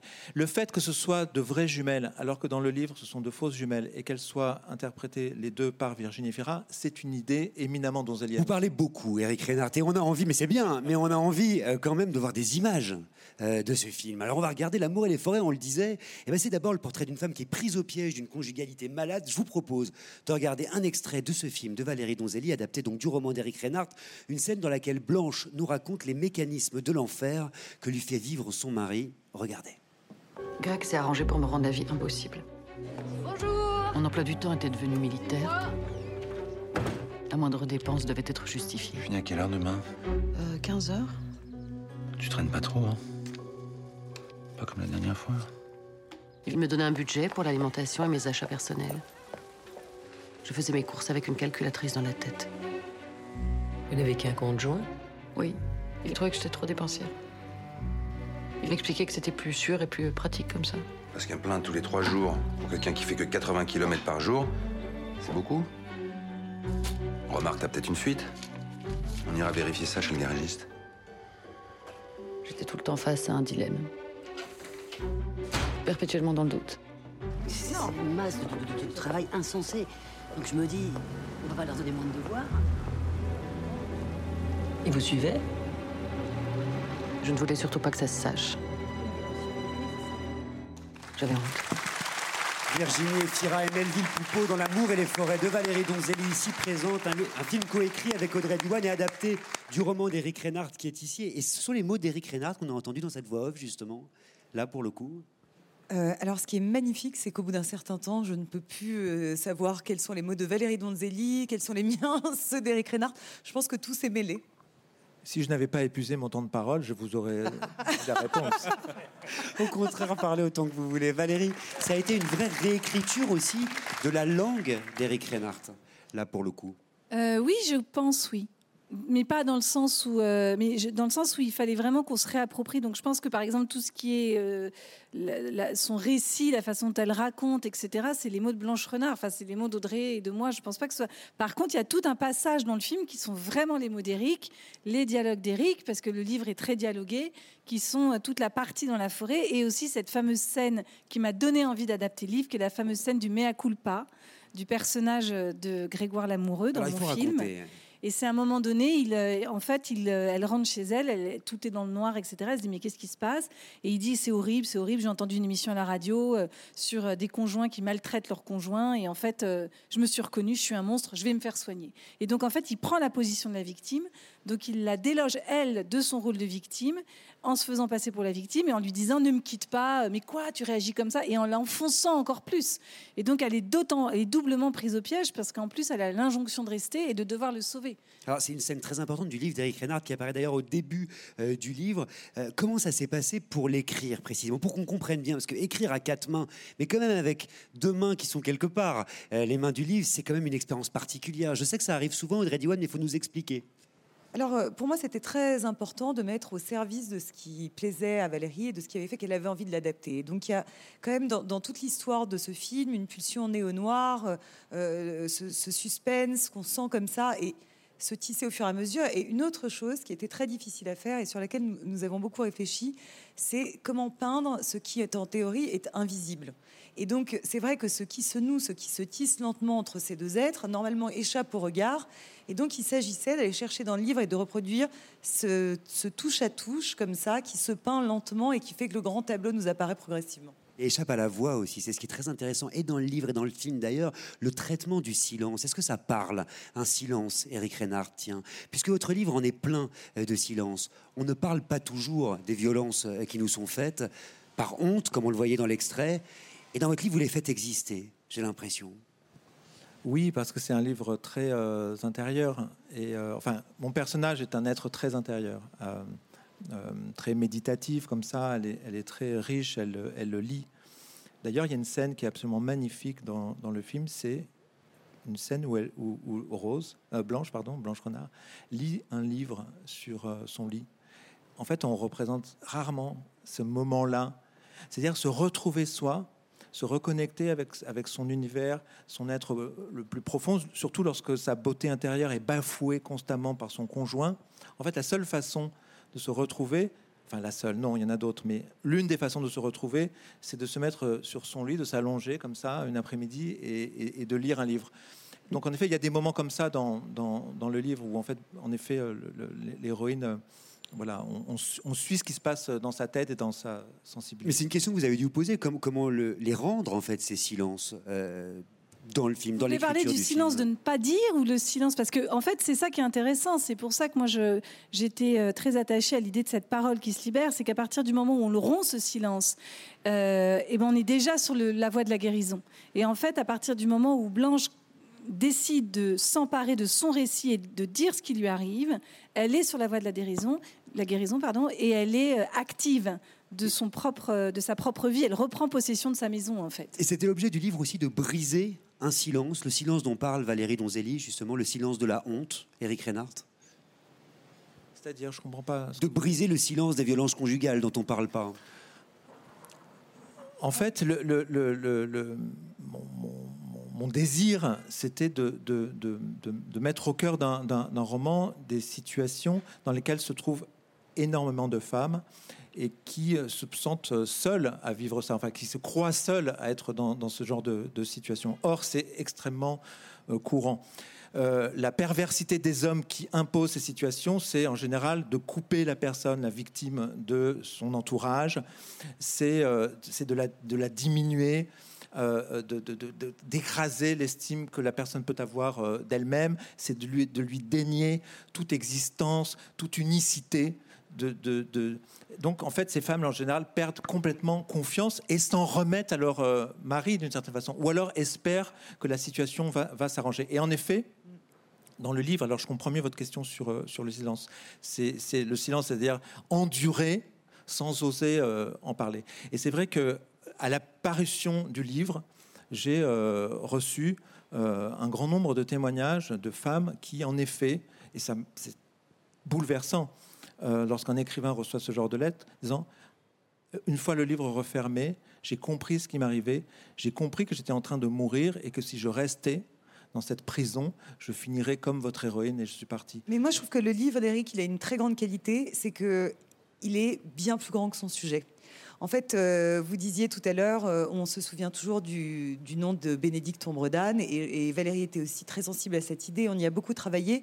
Euh, un sujet existe au centre, et puis il y a la manière dont on crée une grande histoire, des grands personnages, une grande euh, histoire qui commence comme de l'amour, et puis qui lentement euh, dérive vers autre chose. Et, et, je crois que Valérie en parlait tout le temps, c'est-à-dire suivre l'histoire et ne pas se laisser emprisonner par le sujet. Travailler le suspense, aller vers le thriller, se laisser prendre par l'histoire. oui, parce que ce qui est intéressant, c'est que c'était pas un livre à thèse déjà, et c'est pas du tout un film et à thèse. Et pas un livre à sujet, parce ça. que Mm. vraiment, ça ne m'intéresse pas. Alors, je suis vraiment comme Audrey et, et Valérie. Je n'écris pas sur. euh, sur Mais alors, euh, comment on fait justement, Audrey, euh, pardon, Valérie Donzelli, pour euh, ne pas faire un film à sujet?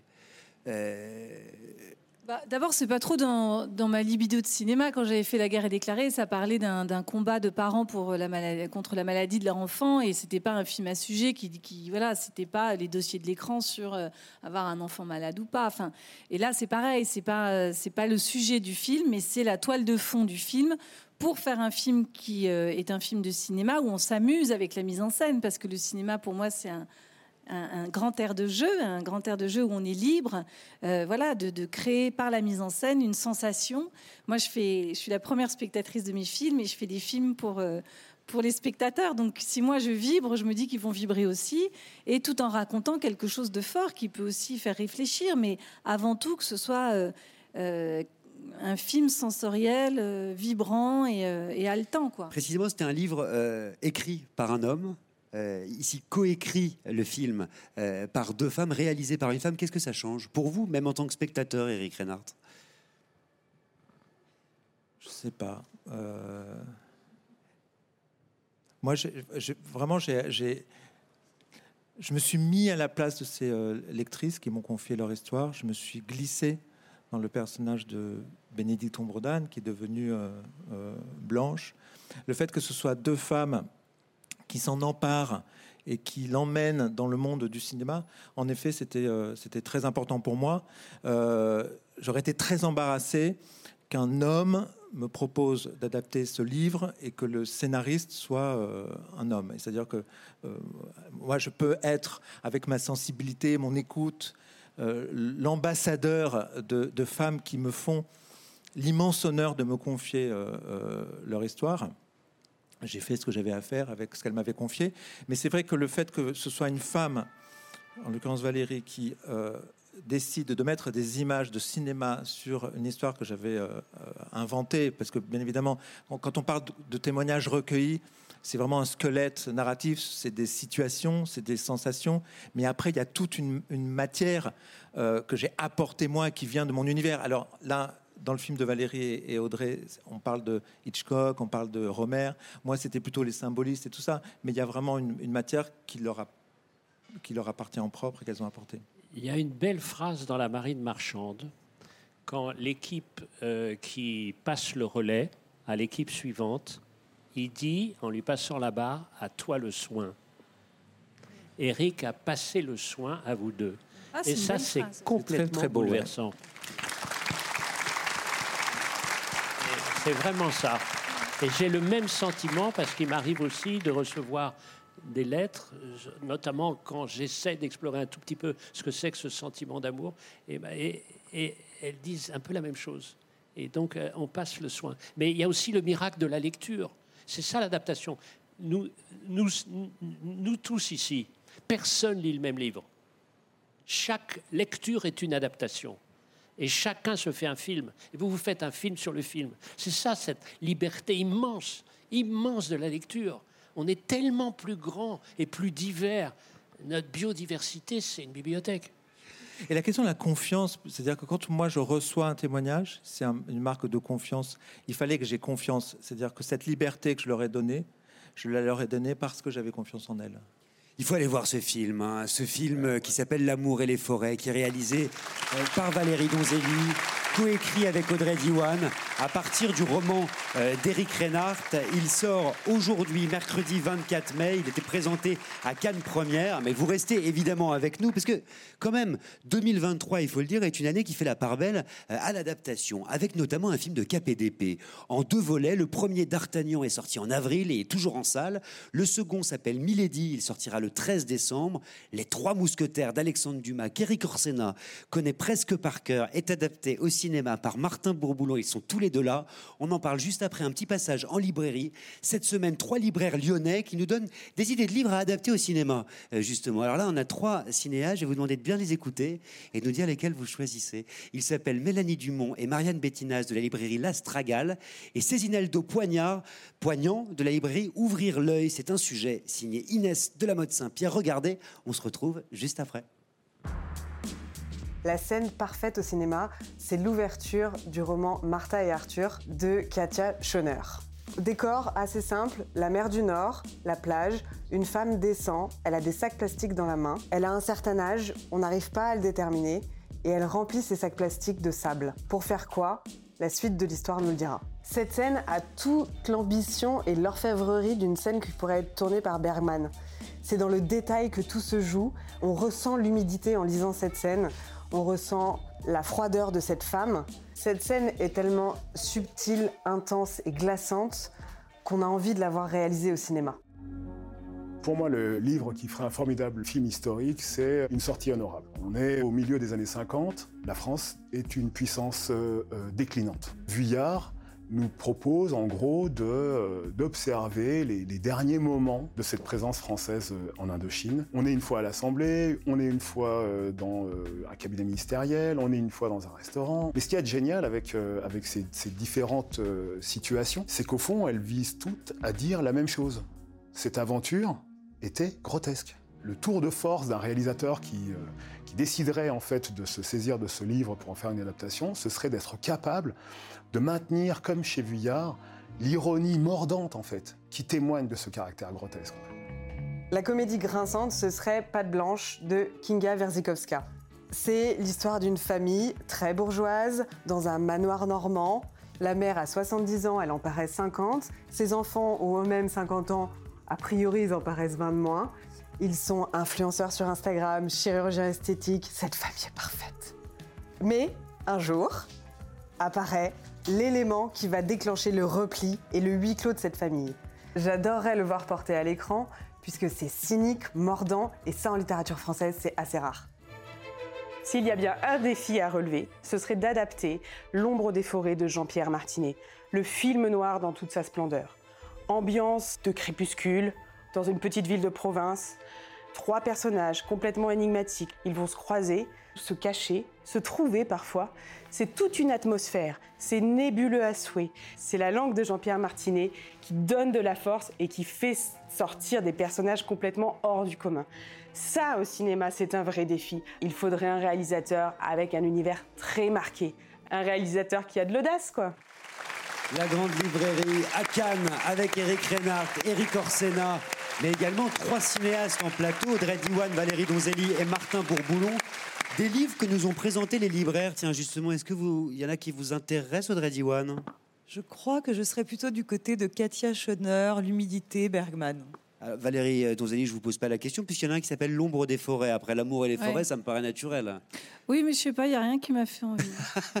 Il faut les lire, il faut les lire. Et oui, c'est ça. C'est-à-dire que euh, avec un petit résumé du début, moi j'ai besoin de lire un livre pour savoir ce qu'il raconte et si ça me touche directement, là je serais incapable de dire. L'humidité, Bergman. Moi, j'ai plutôt été séduit par euh, Pâte Blanche. Je trouvais ça assez intéressant, les éléments euh, extérieurs qui viennent comme ça désorganiser un- une vitrine parfaite. Euh, je trouvais qu'il y avait quelque chose d'attirant là-dedans. Alors vous avez remarqué qu'ils n'ont pas présenté de grands classiques, vous me voyez venir, avec des gros souliers. On va parler de cette adaptation signée Martin Bourboulon des Trois Mousquetaires, qui est toujours en salle, mais peut-être d'abord du livre d'Alexandre Dumas, dont les ventes ont été multipliées par 10 en librairie depuis la sortie du film, ce qui nous a toutes et tous réjouis, évidemment. Eric Orsena est d'accord, il est hilar.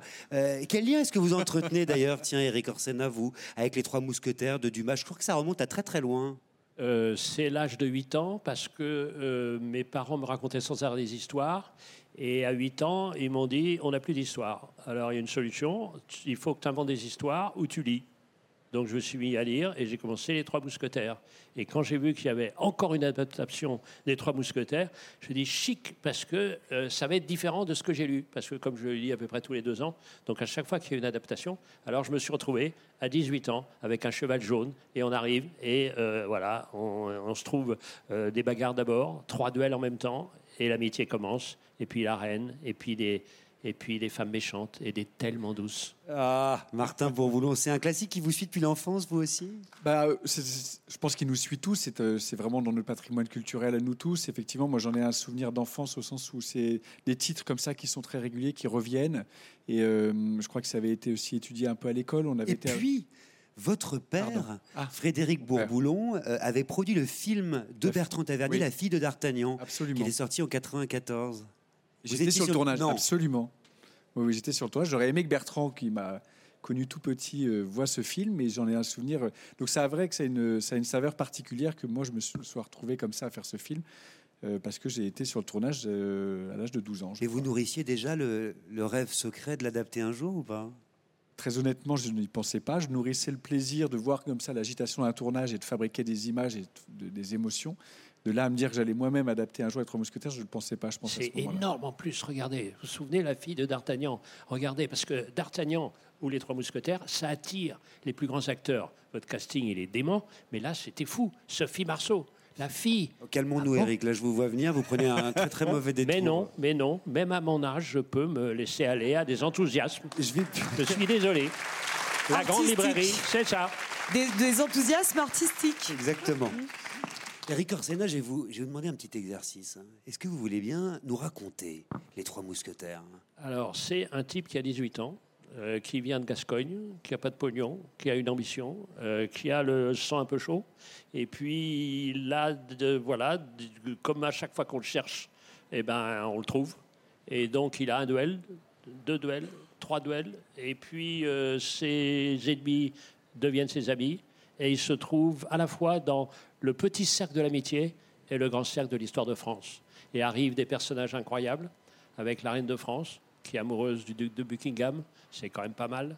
Euh, Il y a une femme extraordinairement méchante qui a blessé au cœur un des mousquetaires. Euh, Il y a la bataille entre Richelieu et puis le roi. Euh, Il y a les protestants et les catholiques. Il y a tout. Il y a tout. Ce que j'aime dans une histoire, même une petite histoire, c'est qu'il y a tout. Comme en bateau, on peut avoir un tout petit bateau, et ben c'est l'univers. Martin, vous allez répondre, hein. mais vous allez répondre en images, si vous le voulez bien. Je vous ai posé une question avant de commencer cette émission en coulisses. Je vous ai demandé comment on entre en fait dans les Trois Mousquetaires quand on est un cinéaste. Alors on va rien divulgacher en montrant des images euh, ici, mais ce sont quand même des images inédites qu'on n'a pas vues à la télévision. C'est l'ouverture de votre film Les Trois Mousquetaires. Comment est-ce qu'on entre dans ce classique? Réponse avec Martin Bourboulon qui va nous la décrypter cette scène qu'il a réalisée, nous expliquer très précisément sa proposition. Est-ce que vous êtes d'accord D'accord. Est-ce que vous êtes prêt Je me lance. On y va. Allons-y. Donc euh, là, on a effectivement la première, la première prise de contact avec le film, euh, avec une grammaire de caméra un peu particulière, parce qu'on essaie d'installer très rapidement le fait qu'il rentre sous la pluie dans un univers un peu menaçant, avec des méchants, a priori, qui vont arriver. Là, tout de suite, ce qui m'a intéressé, moi, c'est de me rester en permanence au contact du héros, c'est-à-dire de rester dans son point de vue. On sent qu'il y a une femme qui crie, qu'il y a de l'agitation, il y a de la bagarre, mais je voulais absolument pas qu'on puisse découvrir la menace avant ses propres yeux à lui, et donc de découvrir finalement l'univers euh, de cette cour dans laquelle il est rentré avec toute cette menace. Donc il y a un combat qui s'engage. C'est la première parole d'ailleurs, parce que je voulais aussi une entrée en matière de 6 minutes euh, muette le plus possible. Et à partir de ce moment-là, s'engage ce qu'on appelle un, un plan séquence qui permet en réalité, de, dans la grammaire du cinéma, de rester en contact euh, permanent et dans une narration du temps réel, de ne jamais quitter le héros et d'essayer techniquement de s'arranger pour être toujours dans son point de vue et de jamais avoir un temps d'avance, ni de savoir comment il va se défendre et parer les menaces qu'on ne connaît pas et qu'on découvre comme lui. Donc là, il y a des petits artifices, un peu des, ce qu'on appelle des triches en fait au cinéma, avec des caméras qui rentrent un peu dans tous les côtés, qui se lèvent. Mais vous voyez, on reste toujours dans son point de vue et la caméra n'a jamais coupé en réalité encore. Il n'y a pas de montage. Je voulais pas de montage, je voulais pas d'exercice objectif de. Voilà, je voulais que ça se raconte en même temps que lui. C'est pour ça que cette bagarre dans un film américain, elle aurait pu être découpée en 30 ou 40 plans. Et là, c'est des coups de poing euh, un peu sales, euh, pas très impressionnants, mais c'était aussi très assumé. Il a mis effectivement un peu chaos, ce monsieur, et il va s'engager vers euh, là où le son venait. Et là, on, re- on reprend une narration en, grammaire coupée. Il y a une jeune femme qui criait, lui tire dessus. Et contrairement au livre, le héros meurt, alors que le film démarre depuis trois minutes. On ne sait pas encore qui l'a tué, on se doute, on comprend que c'est pas cette femme-là, mais lui ne le sait pas. Je suis toujours en séquence très muette. hein. La séquence dure 6 minutes et il n'y a pas de dialogue. On crée un univers, là aussi une prise de contact avec les costumes en essayant de désamorcer un peu l'image d'épinal qu'on peut avoir de ces trois mousquetaires. Et on présente Milady avec Eva Green qui incarne magnifiquement par son charisme la méchante. On a ses acolytes avec elle. Et là, on est obligé de couper parce que sinon je vous raconterai tout le film. Et Je suis on a envie. C'est formidable. On a envie que vous le décryptiez avec C'est nous. formidable. Ça, c'est quand même une façon immense. de demandé de parler beaucoup, je suis épuisé là. Non, c'est mais c'est très immense bien. parce que d'abord, C'est un exercice de commentateur sportif quand même. Ah oui, non, là, je les faudrait, tu vois, vous me connaissez, je les briefe avant. Il est très très fort. C'est vrai que d'abord c'est une histoire personnelle. On est avec lui parce qu'il faut qu'on soit pris par le personnage. Donc on est sur son cheval jaune, on arrive, clac, on est là et on lâche pas. Premièrement. Et ça c'est vraiment son aventure à lui.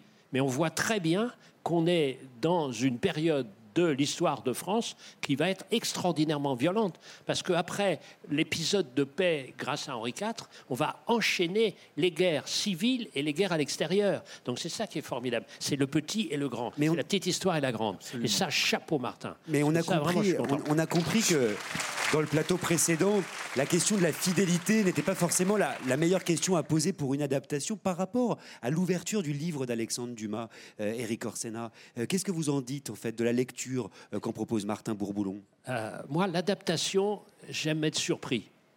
Moi, un chef-d'œuvre, c'est ouvert à tous. Donc, euh, je reprends sans arrêt, parce qu'on est au bord de la mer, euh, les questions des bateaux. On doit être emporté. Quand le bateau est bon, on peut aller partout. Ah, Martin euh, Bourboulon. Éric Orsena le mentionnait, il y a eu énormément d'adaptations euh, des Trois Mousquetaires. C'est vraiment l'un des classiques les plus adaptés au cinéma. On en dénombre aujourd'hui plus d'une quarantaine, de 1903 jusqu'à aujourd'hui. Vous les avez toutes revues? Non. Non, j'ai assumé volontiers justement de ne pas être un, un expert. J'ai souhaité vraiment me mettre du côté du spectateur qui, à mon avis, est- quand il a décidé d'aller voir le film, c'est pas forcément dit bah, je vais me refaire les 40 adaptations avant d'aller voir le film. Donc moi, ça m'intéressait vraiment de rester à ce niveau. euh, euh, on a tous notre conception, notre image euh, caricaturale ou pas de ces mousquetaires, et je voulais rester avec ce fantasme-là pour vraiment créer un nouvel univers. Donc C'était pas une bonne idée, d'ailleurs. En tout euh, cas, c'est, doute. je ne sais pas si elle est bonne ou pas bonne, mais c'est- j'ai senti que c'était la, le chemin de mon trajet pour, euh, enfin c'était le, le trajet que j'avais envie de prendre pour euh, cette adaptation. Chacun son métier et trop de savoir. euh, euh, après, bon, on fait chacun, c'est bien, on le sait, mais euh, l'imaginaire doit être aussi dans, euh, dans la- l'ignorance. Mais comment on explique l'intemporalité en fait de ce classique d'Alexandre ce Dumas? qu'on appelle un chef-d'œuvre, euh, Ulysse. Vous savez, moi j'ai vécu un truc avec une, une, une, une psychologue. Elle, dit, elle, elle travaillait à Sainte-Anne, Vous dites que vous avez vécu un truc avec une psychologue, j'ai non, très non, très peur. bah, c'est On se c'est posait ma, tous la c'est question, ma hein. belle-mère, une magnifique personne, une, et, et elle cherchait l'histoire qui réparait le mieux les enfants cassés. Eh bien, c'est Ulysse. Parce que Ulysse, c'est à toutes ces époques, chaque époque a trouvé dans Ulysse une réparation à ses angoisses. Et ça, c'est ce qu'on appelle un chef-d'œuvre. Alors que nous raconte justement ce chef-d'œuvre pour vous euh, qu'est les Trois Mousquetaires? Eh bien, c'est, euh, il y a tout ce qu'on peut imaginer. On est seul, il est seul, D'Artagnan, il est seul, et il y a un ami, un deuxième ami, un troisième ami. Oui, à vous entendre, Et- c'est ça, c'est Ah, l'amitié. ben, c'est J'ai l'amitié. l'impression. Évidemment, c'est l'amitié. Bah, il y a beaucoup de choses qui Mais- se mélangent, mais- qui sont mais très chouettes. C'est, l'amitié. Et et- et- et il y a. Pourquoi on fait des livres, on, on fait du, cinéma C'est qu'on est tous en même temps. Parce que grâce aux trois autres, D'Artagnan, il est tout en même temps. Parce que c'est un géant. euh, c'est un- un géant. En même temps, c'est un homme d'église alors qu'il ne l'est pas du tout. En même temps, c'est quelqu'un qui est cassé comme Athos. On est les trois en même temps. Qu'est-ce que c'est que l'amitié? C'est être quelqu'un d'autre en plus que soi. Qu'est-ce que c'est que lire? C'est être quelqu'un d'autre en plus que soi. Ça renvoie à la soro... Eric Reinhardt. Je, je trouve que ça renvoie à la sororité du film de Valérie. La sororité, vous disiez? Oui. C'est une histoire de sœurs dans, dans L'amour et les forêts. Blanche Renard et. Non, non, mais il y, a des- il y a des valeurs communes. Euh, L'amitié, euh, la manière dont, dont on s'en porte. Enfin, c'est très beau, en fait, de, de- de voir des films qui n'ont rien à voir et puis de sentir parfois qu'il y a des fils tendus euh, avec autant de distance. Alors Martin Bourboulou, vous disiez que vous n'aviez pas regardé les films, les, les précédentes adaptations, mais alors comment vous avez travaillé? Je suppose qu'il y a des recherches historiques quand même à faire, précises, euh, ne serait-ce que sur le costume, le décor, euh, pour, avoir un parti pris. En fait, euh, moi, j'ai travaillé avec une obsession, comme une espèce de, de petite phrase un petit peu menaçante tous les jours, qui était vraiment de se dire, mais qu'est-ce que ça veut dire de faire un, un film de KPDP en 2023 C'est ça. Et, au fond, c'était une question assez angoissante. Je ne sais pas si j'ai trouvé la réponse du tout, mais qui ouvrait comme ça beaucoup de champs de. Euh, qui ouvrait comme ça des, des territoires de travail assez intéressants. Et j'ai voulu partager cette phrase avec toute l'équipe. J'allais voir le type des costumes. Je lui ai dit Thierry, ça veut dire quoi de faire un film de KPDP en 2023 Il dit ah oui, tu as raison. Donc, ils sont habillés comment aujourd'hui? Est-ce qu'on les met en jean avec des, des, des, des perfectos? Non, c'est ridicule. On va pas Ça n'est pas votre parti pris, je le pour parti celles et ceux qui D'un autre côté, on se disait, mes trois mousquetaires, on a ces Kazakhs, c'est des espèces de plumes, ces trucs. On n'avait pas envie de ça non plus. Donc, euh, et puis j'avais la chance d'avoir ces- ce casting, toutes ces, ces- ces actrices magnifiques. Donc j'avais envie que ça soit sexy, d'assumer ça.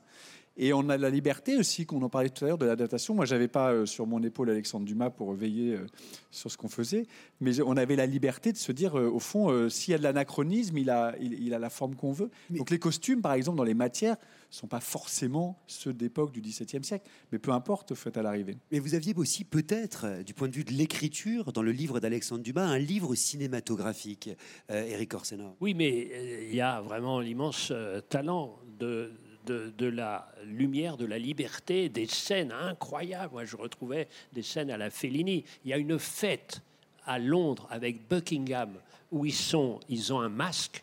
Mais qui est un enchaînement comme ça de, folie. C'est, c'est, c'est, c'est pas du tout euh, dans le livre, qui est plutôt ce qui se passe avec euh, Dumas. Dumas était d'abord un dramaturge. Donc les trois quarts du livre, c'est des dialogues. Et les dialogues, c'est pas bon pour avoir des grandes scènes emportées comme ça, comme tu fais toi. Et ça, et ça, j'étais ravi. Je veux dire, c'est là où on, on arrache les ferrets. Et moi, le- Mais, alors mais que- quand même, en lisant le livre, vous aviez des idées de mise en scène qui vous venaient? Bah, en fait, je pense que comme tout, un, tout lecteur, on, a, on, on s'imagine des images forcément sur ce qu'on lit, on a des, des projections, mais, mais encore une fois, j'avais vraiment souhaité, euh, comme si je partais de, de quelque chose d'assez vierge, en fait, d'avoir ma propre. J'avais plus des. En réalité, les, références que j'avais, elles étaient plus noyées dans une cinéphilie large et une littérature qui n'avait pas forcément à voir avec ça, que typiquement sur le sujet des Trois Mousquetaires, les adaptations précédentes. Alors, pour répondre à votre question, il y a évidemment eu des recherches euh, précises historiques. Il ne s'agissait pas de faire n'importe quoi. Mais Dumas lui-même avait un peu comme ça fusionné des événements. Nous, on a greffé des événements historiques qui ne sont pas dans le livre, comme la tentative d'attentat contre le roi Louis XIII à la fin du livre, l'ouverture dont on vient de parler. Mais euh, non, moi, j'ai très vite pensé au western, j'ai très vite pensé à des figures comme ça, visuelles différentes. Et j'avais vraiment envie euh, de faire un film d'action qui soit pas une action qui soit vue, mais qui soit vécue. Mais quand même, euh, Eric Orsena, euh, l'œuvre de Dumas, c'est du rebondissement, c'est de l'action, c'est du rythme euh, haletant, et ça, ça se retranscrit quand même. C'est exactement ça. Pourquoi? Euh, Avec Dumas, comme Eugène Sue et d'autres, ça a été le début du feuilleton. Feuilleton, ça veut dire on passe, on a, on est happé par l'absolue obligation de tourner la page. C'est l'inventeur de la série, Dumas. C'est le Feuilleton, c'est l'inventeur des séries. Moi, je fais, j'ai j'ai juré que jamais je ne verrai une série parce que j'en vois cinq à la suite. Donc je ne peux cinq pas. épisodes ou cinq Ah non, non, séries, cinq carrément. épisodes, j'en peux pas, moi, Ouais. c'est pas possible. Donc, euh, eh ben, le feuilleton, c'est pareil. Le feuilleton, il n'y a rien n'est plus beau que feuilleton. Feuilletonner comme ça. C'était ce qu'on appelait le, le rez-de-chaussée des journaux. Hein, comme c'était la presse, etc. Et alors les gens, ils se les arrachaient. Et c'est le rythme de la lecture et le rythme de l'écriture. Parce que le Dumas, il faisait 20 à 25 pages par jour, le petit loup. Alors, le livre était effectivement publié en feuilleton dans le journal Le Siècle. Ça va vous intéresser, Valérie Donzelli, euh, Audrey Diwan, vous qui connaissez aussi très bien l'écriture euh, de la série, euh, justement, Audrey Diwan. Est-ce qu'on connaît très bien l'écriture de la De série la série, ouais, quand même. Euh, Moi, c'est une écriture que j'ai l'impression de ne pas maîtriser du tout. Valérie Donzelli, en revanche, a scénarisé et réalisé une série. Oui, alors je dirais pas que je maîtrise l'écriture. Non, mais en tout cas, l'écriture euh, sérielle, de, de faire une série, c'est complètement différent euh, d'écrire un scénario pour un film parce que c'est des personnages qui se déploient sur euh, une très longue euh, longueur. Euh, C'est vraiment euh, une histoire de personnages, la série, je trouve. Enfin, en tout cas, moi, euh, celle que j'ai euh, faite, Nona et ses filles, c'était vraiment le plaisir d'inventer des personnages dans une histoire qui pouvait se développer comme ça sur des années même, sur, enfin, au cinéma aussi, mais c'est pas la même temporalité. C'est vrai cas, que ça, c'est intéressant. c'est la temporalité des Trois Mousquetaires. Ça, vous pourriez faire d'autres films. On peut, mais bah, d'ailleurs, on en a fait un, on en fait un deuxième. Le On a 13 trouvé- décembre, Le 13 Milady, décembre, voilà. Mais euh, Il y en aura peut-être d'autres, Martin Bourboulon. on va, on va voir. Déjà, c'est déjà suffisamment compliqué d'arriver à fabriquer des- de films. Il y a 20 ans après, il y a le vicomte Oui, oui, mais, euh, Brejlon. comme ça. Mais oh, c'est hallucinant. Il fait, il fait euh, 17 romans en 8 ans. Oui, c'est ça. Dont Monte Cristo, d'ombre Agelon, donc 20 ans après. Il n'arrête pas, il y a une sorte de... c'est- il, est, il est à cheval. Le conte de Il est à cheval en écrivant. euh, il faut le on dire, sent- on sent ce rythme sera ça. adapté Il est au également galop. cinéma, euh, le conte de Monte Cristo, avec Pierre Ninet dans le rôle d'Edmond Dantès, ça a déjà été annoncé par la même équipe en réalité euh, de production. Qu'est-ce qui se passe avec les classiques au fond? Pourquoi est-ce qu'ils plaisent tant, Eric Orsena, à votre avis? Ben, c'est parce qu'ils s'appellent des classiques, parce que euh, on a l'impression que quand on dit classique, c'est si- c'est chiant. Mais il y a des livres qui viennent de paraître que personne ne reprendra jamais. Et il y a une sorte de, de sélection naturelle aussi- qui fait que ça continue de siècle en siècle. On en a besoin, c'est nos frères et sœurs, euh, comme on a des, des grands ancêtres, c'est comme ça. Et on a envie de les retrouver. C'était un tel joie quand Bah oui. j'ai appris qu'il y, avait, qu'il y avait les trois mousquetaires. Mais merci, parce que j'aime le bonheur. heureux. Non, mais après, on se pose pas la question euh, au théâtre ou à l'opéra. On est régulièrement en train de confronter le regard de metteurs en scène euh, totalement contemporains euh, qui viennent d'univers euh, nouveaux. Yvan Vanov qui s'occupe d'adapter des pièces à la comédie française. À l'opéra, il y a énormément de metteurs en scène qui se, qui se font, qui se frottent à l'exercice d'adapter encore la flûte enchantée et tout. Et en réalité, c'est la, c'est la, c'est la- je trouve que c'est très beau aussi d'apporter comme ça des regards euh, neufs et euh, un peu différents sur des œuvres comme ça qui traversent. Dans, C'est dans le- 200 c'est le- ans, on va réadapter le on se pose moins la question au théâtre, à l'opéra qu'au cinéma. Alors en réalité, on, passe notre vie à avoir des regards sur des œuvres qui existent, mais de transformer justement et de reprendre les thématiques euh, d'aujourd'hui. Le répertoire, oui. Audrey Euh, écoutez, moi je trouve ça très agréable, euh, surtout de ressusciter Dumas, parce que parce qu'en fait, je crois que ça amène toute une génération à la littérature. Ça. Et, et je pense quand même que le grand bienfait, euh, un des grands bienfaits aussi, euh, vous, vous le disiez tout à l'heure, euh, les, les ventes du livre sont relancées. Et en fait, on a, on a deux chemins Décuplé. possibles.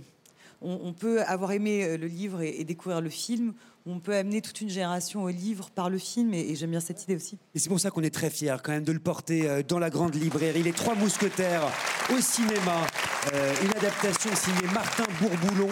Le premier volet d'Artagnan est toujours en salle. On attend Milady avant la fin de l'année. Merci à tous les deux d'avoir partagé votre passion des livres et du cinéma. Alors avant de nous quitter avec un droit dans les yeux, dans les yeux à Cannes, s'il vous plaît, signé Eric Orsena. Ben, on ne pouvait pas se passer quand même euh, du roman de Dumas, euh, lu par Léa Sterlingo, qui avait gagné la deuxième saison de notre concours Si on lisait à voix haute. Regardez.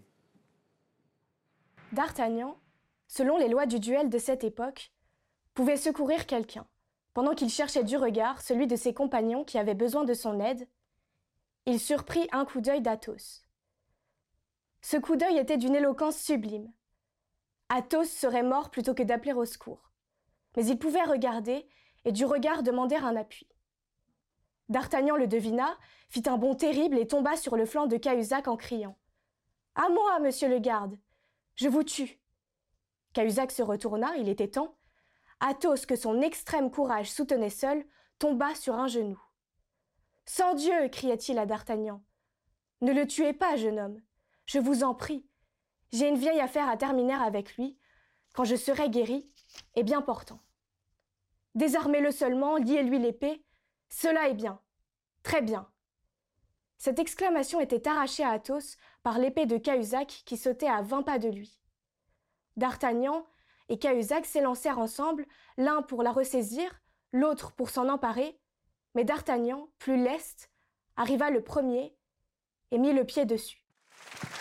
Une lecture des Trois Mousquetaires d'Alexandre Dumas par la gagnante de la saison 2 de notre grand concours Si on lisait à voix haute, Léa Sterlingo. Sachez qu'on en est à la saison 4 et que la finale présentée par François Bunel aura lieu dans deux semaines, le mercredi 7 juin. Notez-le tous et toutes dans vos tablettes pendant que je me tourne, comme le veut la tradition, vers l'un de mes invités pour lui demander de prendre ma place et de conclure l'émission. Éric Orsena.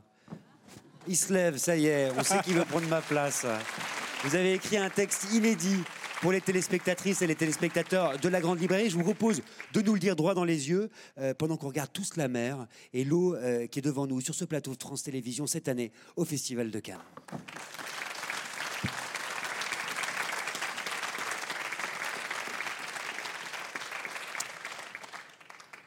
Cannes a son pouvoir et le cinéma sa magie. Pourtant, ce soir, sur la plage, je n'ai regardé que l'immensité de la mer. Émerveillé, une fois encore, de me retrouver devant la source première de la vie, la mine de toutes les histoires, Il était une fois l'océan, et tout est parti de là. Je ne sais pas vous, moi, quand il m'est donné de croiser un être vivant, végétal, animal ou humain, je vois d'abord de l'eau. Toute l'eau dans l'île où elle est fait plus des deux tiers de son poids. Derrière les visages, je vois des rivières et des cascades, des étendues calmes suivies de terrifiants rapides. Alors, vous comprendrez pourquoi, fou de vivre comme je suis, j'ai voulu tout savoir de ce fluide magique. Aux quatre, coins du monde, je collectionne les fleuves comme d'autres les fiancés ou les petites cuillères. Mais cette connaissance est aussi reconnaissance. Mieux on connaît, plus on se découvre des raisons d'aimer et donc de remercier. Alors, alerte.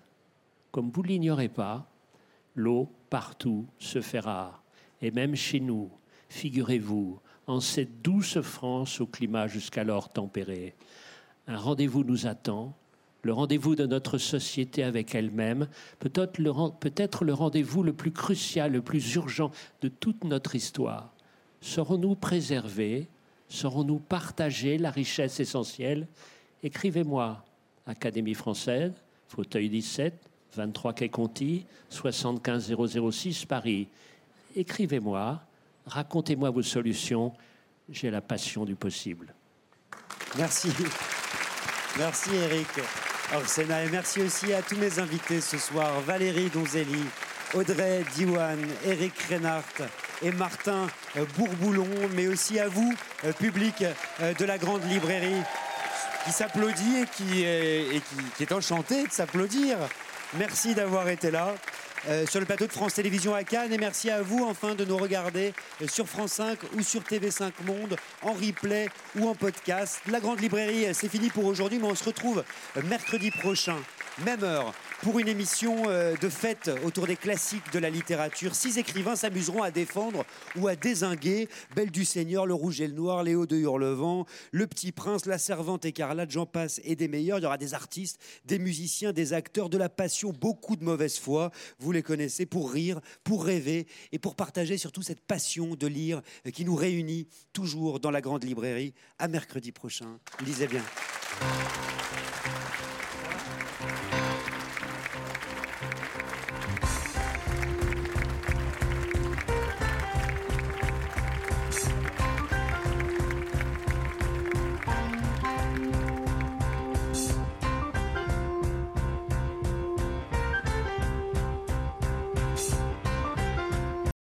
C'était La Grande Librairie, un podcast de France Télévisions. Si ça vous a plu, n'hésitez pas à vous abonner pour ne rien louper. Vous pouvez aussi retrouver les replays des émissions en vidéo sur France.tv.